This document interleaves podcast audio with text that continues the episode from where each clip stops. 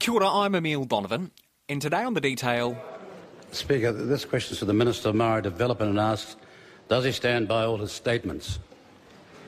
The Honourable Chris Finlayson. On behalf of the Minister for Māori Development, yes. Submitting a question for the man who always gets the words perfect. Order, order. Being an MP has its perks. You get a good salary, at least six figures. You get free air travel, you get to stay at nice hotels, eat fancy meals, and of course you get the chance to make your voice heard in how the country should run. But this job also has its drawbacks. Many people hate MPs, truly hate them, completely mistrust them. And to an extent that comes with the territory. You're a public figure, you have strong beliefs, the people who you serve have the right to challenge you, to satirise you and to mock you. And a lot of the time this is kind of funny. Well, when Economic Development Minister Stephen Joyce was hit in the face with a phallus-shaped squeaky toy at Waitangi, he seemed to be aware of what would happen next. He sent out a tweet saying, someone send the GIF or the video over to John Oliver so we can get it over with. But sometimes it boils over into territory that is clearly, indisputably not okay. Simeon Brown, right, okay, who, by the way, has had more threats now from the Mongrel Mob, by the way. He's gone to the police last night? Yeah. What actually is the threat? I think they use words like pop him or something. I think that means to shoot him, doesn't it? Threats against Green Party MP Golriz Ghahraman have escalated and she now needs a security escort. The Debbie Francis bullying review found threats of physical violence, including death threats, were common for MPs to experience from members of the public. 6 MPs reported actual physical violence, 3 of those had a racial element. And every now and then something happens that should really, truly shock us. Greens co-leader James Shaw was attacked as he walked to work today. Back now to our lead story this morning, the shooting and killing of British Labour MP Jo Cox. Ms Cox was attacked outside a library in the town of Birstall in West Yorkshire where she was due to hold a meeting with her constituents. The House of Commons today has put aside normal business to devote the proceedings to remembering one of its own, MP Sir David Amess. He was stabbed to death at a constituency surgery in the seaside town of Leon in Essex on Friday. Today on The Detail, the thin lines that separate mockery from abuse and abuse from threats. And whether in the age of social media, maybe it's time to recalibrate what we're comfortable saying to MPs from the safety of our keyboards. Thomas Coughlan, hello, welcome back to The Detail. Hello, how are you? Good, thank you. I shouldn't say that. Thomas Coughlan is a senior political reporter with the NZ Herald. Hey, one thing that we hear a lot about our political system in New Zealand is that we have what is called an adversarial system. What does that kind of mean? Does that mean that all of our politicians hate each other? No.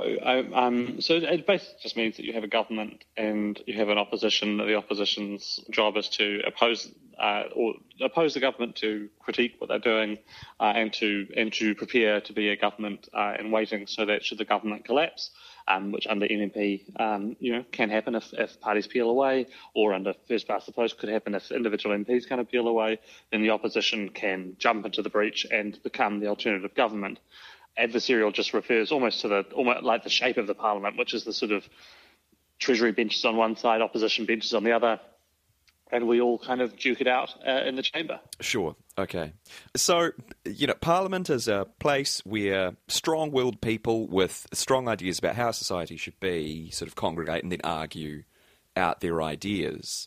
In spite of this, MPs in their personal lives anyway do often broach that ideological divide, don't they? Like, there are many Labour MPs who are friends with National MPs who are friends with Labour MPs. That is not that uncommon, right? No, absolutely not. I mean, there's a lot of... I think one of the things that people most misunderstand about Parliament is the way that there is kind of a community aspect to working in the physical place of Parliament.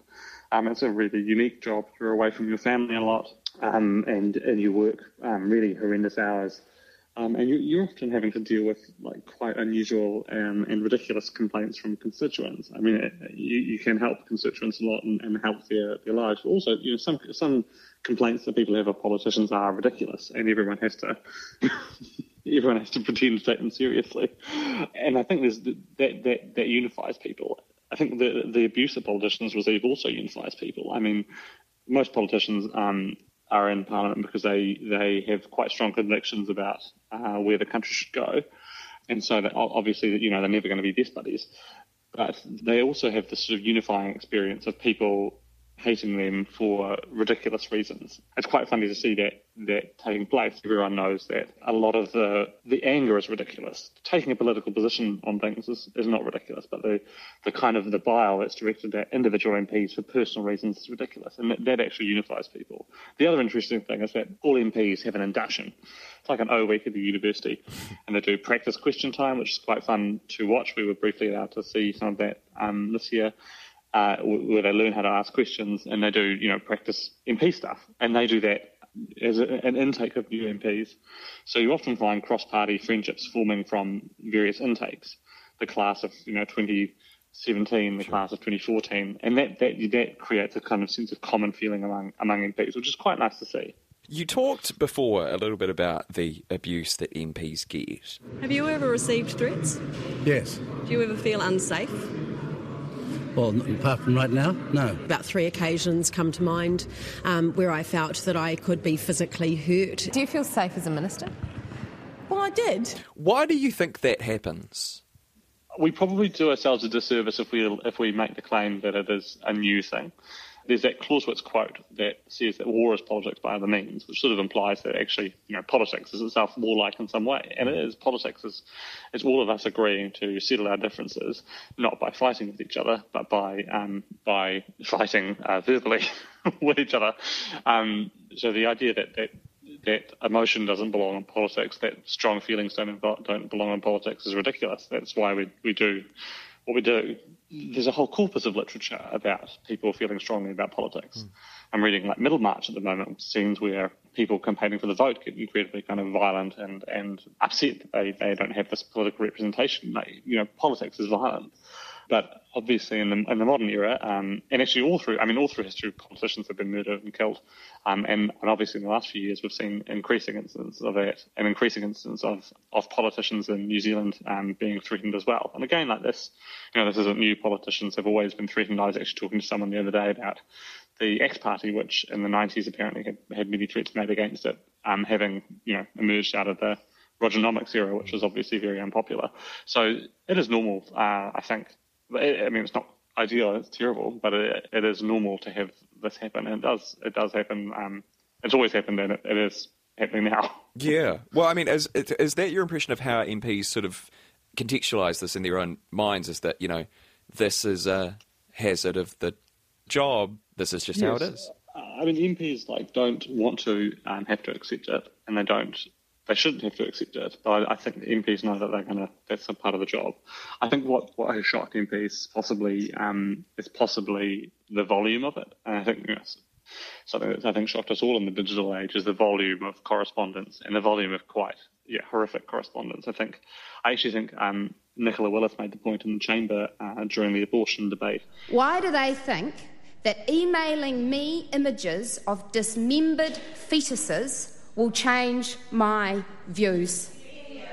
And why should our staff be subjected to that? Do they understand that gruesome images are available to illustrate any argument? Perversely, it is those images that finalised my decision to speak today. I will not be intimidated by those people, and I will not stand by while they question women's rights to have autonomy over our own bodies. So it's very, you know, it's very accessible to email MPs, and that, I think, that level of accessibility has meant that people who have any kind of grievance against an MP can access them quite easily. Do you remember hearing in 2016 about the death of the British MP Jo Cox? I do. Let's return now to the story of the British MP Jo Cox and her shooting and stabbing. It's left, certainly, the country of the UK reeling. Shockwaves being felt right across the world. And now Gabrielle Giffords, the American politician who was shot in the head back in 2011, she's been tweeting about this, saying, quote, "Absolutely sickened to hear of the assassination of Jo Cox.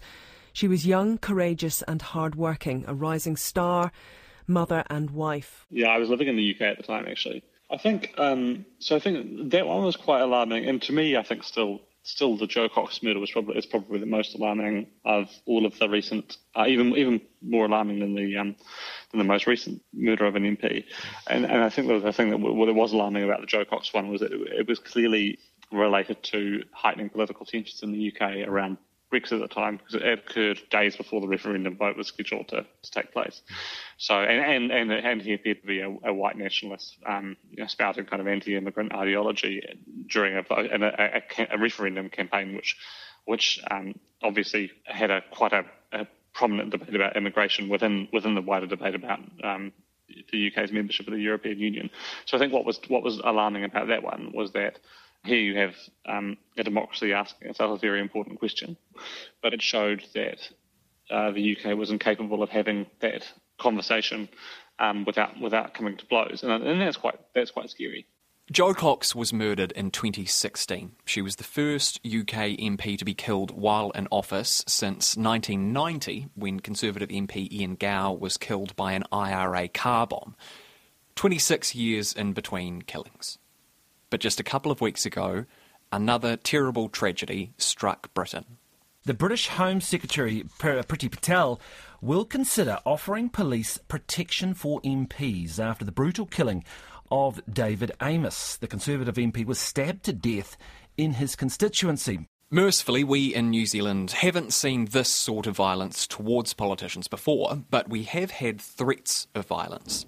As we heard earlier, Green MP Golriz Ghahraman was given a security escort in 2019 after receiving threatening messages. And that same year, the Fixated Threat Assessment Centre was formed to specifically identify threats towards people who work at Parliament. Since that was set up, 220 people have been referred to that agency. But in spite of this, threats continue. Earlier this year, a security detail was considered for another MP, Nationals Simeon Brown. So the issue at the time was I criticised Marama Davidson turning up to the Mongrel Mob gangpad back in May. From my perspective, that wasn't the right thing for a government minister to be doing. But I didn't expect to receive the threats that I did receive. And so I guess from my perspective, it was a shock, and it was certainly something which wasn't expected. You know, I guess my first thought in terms of these issues, particularly around, you know, threats, was really for my family, to ensure their well-being and their safety. Did you take them seriously? Yeah, we did. So we contacted police and parliamentary security, and, you know, I took a number of precautions at the time, and still do, around my own personal security, just to ensure that, you know, me and the family are safe. So, you know, it certainly was a bit of a wake-up call in terms of, you know, making sure that I did take those issues seriously in my role. I find this really interesting, because, like, some people might say, with merit, you know, that these are just things people say. It's like, it's locker room talk. It's hyperbolic nonsense that people once upon a time threw around the pub with their mates or their living rooms. It's meant to express a sentiment, I don't like this person, but no commitment necessarily. Just like, you know, I'm so hungry I could eat a horse. That doesn't actually mean that you're going to go and eat a horse. And I feel like that's a way that a lot of people think about things like this. But go into it for me. Like, when you're on the receiving end, how does it actually feel? Well, I think one of the things, I mean, using your analogy, I mean, people say all sorts of things on Facebook and Twitter in terms of, you know, open comments and message, you know, and comments under posts and things like this, and express all sorts of views. I think the difference here for me was that it did come through as a private message to me, and it was repeated a number of times, and so you know, that sort of elevated it in my mind quite quickly. And so, look, it is something which, you know, this, at the same time that we live in a society which, you know, I always hope people can express very strong feelings and say what they think, and there should be no repercussions for that. I think that the line, from my perspective, has to be drawn at the point where, you know, where there's a direct incitement to violence or some other form of, you know, criminal act. I think that's certainly a different line, which I think, you know, most New Zealanders would say that's something which shouldn't be crossed. Yeah. Well, because, like, I mean, and again, using you as an example here, you know, you're an interesting character on Twitter. I mean, you really are a character on Twitter. You know, there are some, what I would consider good-natured I think, all in all, mockery and mirth that goes on Twitter at your expense. You know, the recurring a rare misstep from Simeon Brown, for example. I mean, it's mean, but to an extent, that is something that you sign up for as a public figure, right? Oh, absolutely, like, yeah, absolutely, yeah. I mean, not everyone's going to agree with me, and some people are going to try and take the mickey out of me when they get the opportunity, and that's politics. That's fine, You've got to be able to have a laugh at yourself. Yeah, but there's a line in the sand. Yes, and I think that's certainly very different in this circumstance that I was talking about earlier. And so that's sort of, I think it's generally, if someone came up to me in the street and wanted to, poke fun at me and and say something funny, or at a public meeting. Mm. That would be, in some respects, there is a direct comparison. I mean, if someone stood up in a public meeting and said something which was meant to make a mockery of me, you accept that and move on. But again, if someone stood up in a public meeting and said the same things which were said in those messages that I received, then obviously that line is crossed. So I sort of take it, it doesn't matter the circumstance. You've got to accept that people aren't always going to agree with you and will say things which, at your expense. But at the same time, the line has to be drawn at somewhere around what's right and what's wrong. When you read about the death of Sir David Amess in the UK, I know that this is, there are many things that are different in this situation. It's not, I don't mean to say that the two are analogous, but were you shocked? Were you actually shocked? Yeah, I was. And the thing which shocked me the most was he was just doing something which I would do on a regular basis. Mm. You hold a meeting with people in your electorate and they come along and meet with you, whether that's in your office or at a hall, community hall. I mean, he was holding it in a church hall, which, I hold public meetings in church halls from time to time. Mm. I think that's sort of what really shocked me, was just the sort of normality of what he was doing at the time. And then reading it, I didn't know much about this gentleman, but reading about him and just seeing the tributes which came through from politicians from both sides of the House, where people said, he was just a gentleman doing a good job for his electorate, and certainly had his views on different issues, but the context of which he was doing it was simply just helping people, and that's sort of certainly what shocked me the most.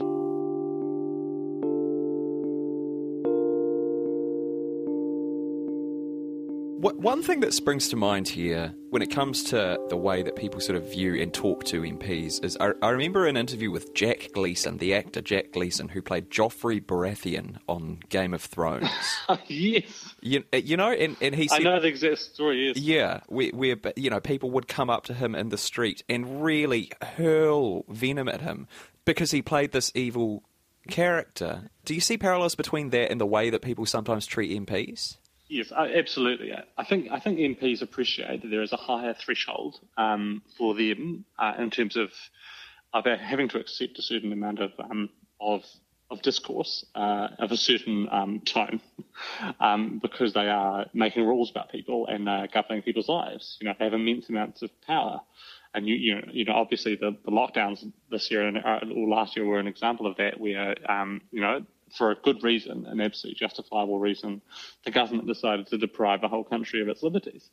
And that will make people feel angry and upset, and they do have a right to communicate that, and a right to communicate that emotionally at their elected representatives. And obviously it's a matter of degrees, where I think you do have a right to feel you have a right to feel however you want. I think MPs are quite respectful of the fact that their constituents will communicate with them in an emotive and in a passionate way when they make decisions about their lives. But there's certainly a threshold that appears to be being crossed at an alarmingly frequent rate, where people are politically communicating violently. And the whole point of having a functioning democracy is that our political communication is non-violent. Otherwise, what's the point? Yeah. I remember speaking to the then Speaker David Carter. He said something really interesting. He said the best thing about politics in New Zealand is the fact that the Prime Minister can pop along to Subway on Lambton Quay for lunch if he wants to. Do you think that that is something that perhaps we take for granted? Yeah, I mean, I think we do. I mean, it's one of the great things about New Zealand is that we do have that accessibility to our politicians. I think that's fantastic. Whether it's, you know, going along to, you know, a cafe or restaurant and just being able to be yourself, that's something which is taken for granted. I think if you look around other countries in the world, you don't have that same accessibility to politicians. The threat levels can be different. And I think it's one of the great things. I mean, one of the things we have quite a high number of MPs to population as well, which means that there's a large number of MPs to people, which I guess also increases that accessibility compared to other countries as well. So I think that's something we need to protect, and it's something we should really enjoy. Everyone's entitled to their opinion, and whilst you might not like my opinion, and I might not like yours, at the end of the day, we're just people, and we pretty much want the same things out of life. It's best sometimes just to let things lie and agree to disagree than to try to, you know, think that continuing to sort of go personal or things like that is actually going to solve a problem. You know, agreeing to disagree, I think, is a perfectly legitimate place to be. And, you know, for many constituents who don't agree with me on issues, that's ultimately what I say to them. You know, we can agree to disagree and still actually enjoy each other's company, bump into each other on the street, and say hello to each other. I think that's something which we want to see, or I personally want to see more of in a democracy. I fear that we become more divided, or are becoming more divided, and actually the things which unite us, the things that we all want for us and our families, are actually pretty much the same things. Mm. Doesn't matter what people's political perspective or persuasion might be. Yeah, I guess when it comes down to it, we're more similar than we are different most of the time, aren't we? Absolutely. And, you know, the things which divide us, I think we've got to put them in context, and we should, you know, I always bring it back. We should have good, open, arguments and discussions and debates where appropriate. But actually, you know, we all pretty much want to achieve the same outcomes. It's how we get there, which is the difference. The idea of a violent reaction to politicians is pretty grotesque, and it does seem to be becoming somewhat more common. So it's that balance, and I think I suppose it's one of the good things about doing a podcast like this is that it's a good point. I think whenever a tragedy like this happens, it's a good point to reflect on whether that balance is tipping in the right direction or the wrong direction. That's it for today. I'm Emile Donovan. The Detail is public interest journalism funded through New Zealand On Air and produced by Newsroom for RNZ. You can get us downloaded free to your mobile device every weekday from any podcast platform, and if you're using Apple, please leave us a rating so others can find us too. Today's episode was engineered by Jeremy Ansell and produced by Alexia Russell, and thanks to Thomas Coughlan and Simeon Brown. And finally today, The Detail has been nominated for the Listener's Choice Award at the New Zealand Podcast Awards. If you enjoy our work, we'd love your vote. Just head to the NZ Podcast Awards website and follow the prompts. Mā te wā.